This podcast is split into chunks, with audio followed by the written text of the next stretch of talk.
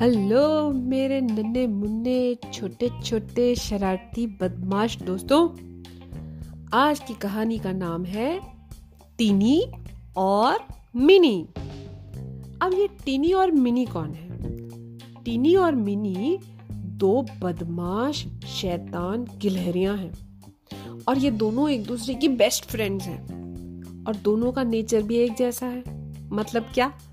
काम नहीं करना, सारा दिन मस्ती करना और दिन से रात तक बस खाते रहना खाते रहना खाते रहना और खेलना।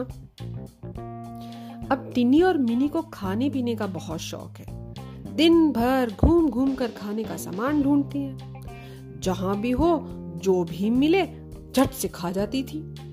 अब उनको इस बात से बिल्कुल मतलब नहीं था कि ये सामान है किसका? भाई मेरा है तो मैं खा लूँ? मेरे घर वालों का है तो मैं खा लूँ?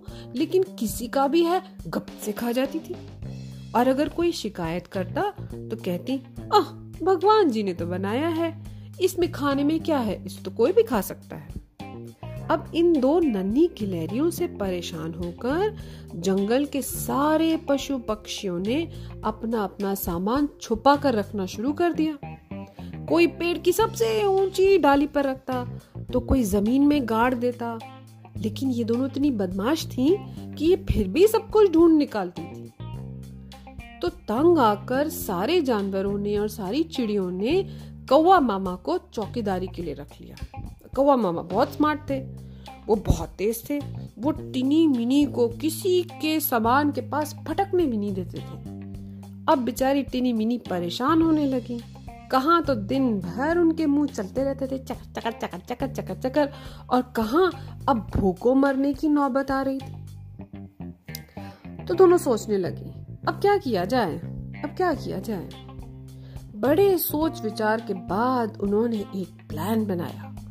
और उस प्लान को एग्जीक्यूट करने के लिए वो जल्दी जल्दी काम में जुट गई। अगली सुबह जब जंगल के सारे पशु पक्षी उठे तो उन्होंने देखा कि पूरे जंगल में सूचना पत्र लगे हुए हैं। सूचना पत्र क्या? अनाउंसमेंट चिपका लगा है, सब जगह चिपका हुआ है। उस पर क्या लिखा था? आज राजा शेर एक अत्यंत आवश्यक घोषणा करने वाले हैं, एक इम्पोर्टेंट अनाउंसमेंट करने वाले हैं। हर किसी को राजा के महल के सामने सुबह दस बजे हर हालत में पहुँच जाना है। जो नहीं पहुंचेगा, उसको कठोर दंड मिलेगा। सारे पशु पक्षी घबरा गए। ज़रूर कोई ज़रूरी बात होगी, नहीं तो राजा सबको अपना काम धाम छोड़कर अपने यहाँ आने को क्यों कहते? सब तैयार होकर राजा के महल की तरफ़ भागे। अब दंड पाना किसे अच्छा लगता है? किसको चाहिए कि पनिशमेंट मिले? उस दिन तो भैया कौआ मामा ने भी अपना काम छोड़ दिया, चौकीदारी छोड़ दी और सीधा राजा की घोषणा सुनने के लिए चल पड़े। अब क्या हुआ? जब सब चले गए तो खाली जगह पर टिनी मिनी के मज़े हो गए। अब तो उनका राज था सबके जाते ही वो जुड़ गई अपने काम में। तोते के घर से आम खा लिए, अमरूद उड़ा लिए, चिड़िया के घर से दाना दुन का खा लिया, चूहिया के घर से काजू, बादाम, अखरोट, मेवा की दावत उड़ा ली। उल्लू भैया के घर गई तो देखा थाली भर के चटपटी पकौड़िया रखी हैं। जल्दी जल्दी मुँह चलाया। सब खा गई। कौवा मामा के घर गई तो वहाँ रंग बिरंगी गोलियों की शीशियाँ दिखाई दी। छोटे छोटे ऐसे टैबलेट्स हाँ। अरे मारे खुशी के नाचने लगी। आ देखा ना ताव, मिनटों में सारी की सारी गोलियाँ खा गई। अब ये कर तो लिया और उसके बाद होने लगी बेटा जी हालत खराब। उनका पेट जो था ना फूल कर गुब्बारे के जैसे हो गया। और पेट में तेज दर्द होने लगा। अब तो ज़ोर ज़ोर से चिल्लाए, हाय हाय। थोड़ी देर बाद जब सारे पशु पक्षी वापस लौटे तो देखा उन्होंने कि चक्कर क्या है। सब हैरान थे वहाँ पर भी कि उन्हें किसने मूर्ख बनाया। राजा तो सबको देख के हैरान हो गया था। राजा ने कहा, मैंने तो किसी को नहीं बुलाया। मैंने तो कोई घोषणा नहीं कही। तुम लोग कहाँ से आ गए? लौटकर अपने अपने घरों के जा, अंदर जाकर जब सबने देखा तो सब चकरा गए। सबका खाने पीने का सामान गायब था भाई। ओ तो ये किसी चोर की करतूत है। कौन हो सकता है? कौन हो सकता है? सब लोग सोचने लगे। तभी कौवा मामा को टिनी और मिनी रोने की आवाज़ आई। उनकी हालत देखते ही सब लोग समझ गए। दोनों के कान पकड़कर घसीट कर सबके सामने लाया गया। और कौवा मामा बोले, ये रहे दोनों चोर। अच्छा तो ये टीनी और मिनी की करतूत है। सब लोग गुस्से से चिल्लाए, पीटो इन्हें पीटो इन्हें। अब तो टिनी मिनी और ज़ोर से चिल्ला के रोने लगी। हमें माफ़ कर दो, हमें क्षमा कर दो। आज के बाद हम फिर ऐसा कभी नहीं करेंगे।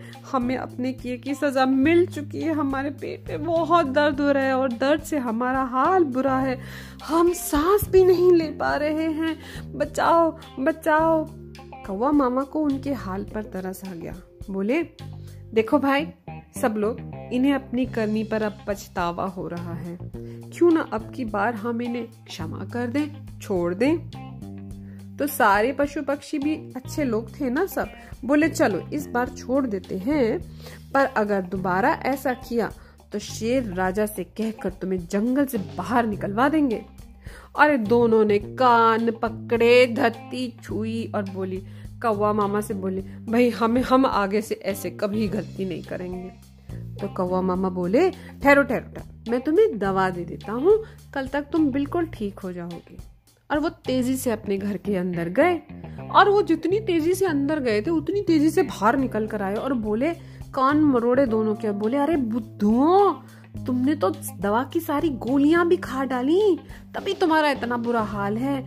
अरे, वो टॉफीज नहीं थी, वो मेडिसिन थी। अब भुगतो अरे बाप रे, ये सुनकर तो टिनी और मिनी का सर भी चकराने लगा। ओह तो वो रंग बिरंगी गोलियाँ मिठाइयाँ नहीं थी। हे, क्या होगा भगवान? अब क्या होगा? दोनों हाय हाय करने लगे।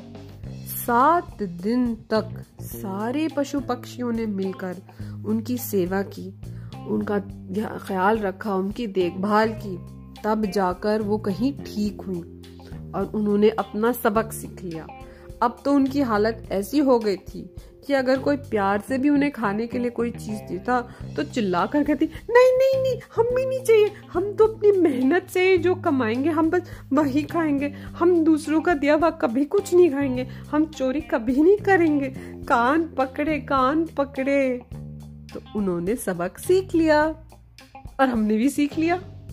और हमारी कहानी हो गई खत्म और पैसा हो गया हजम।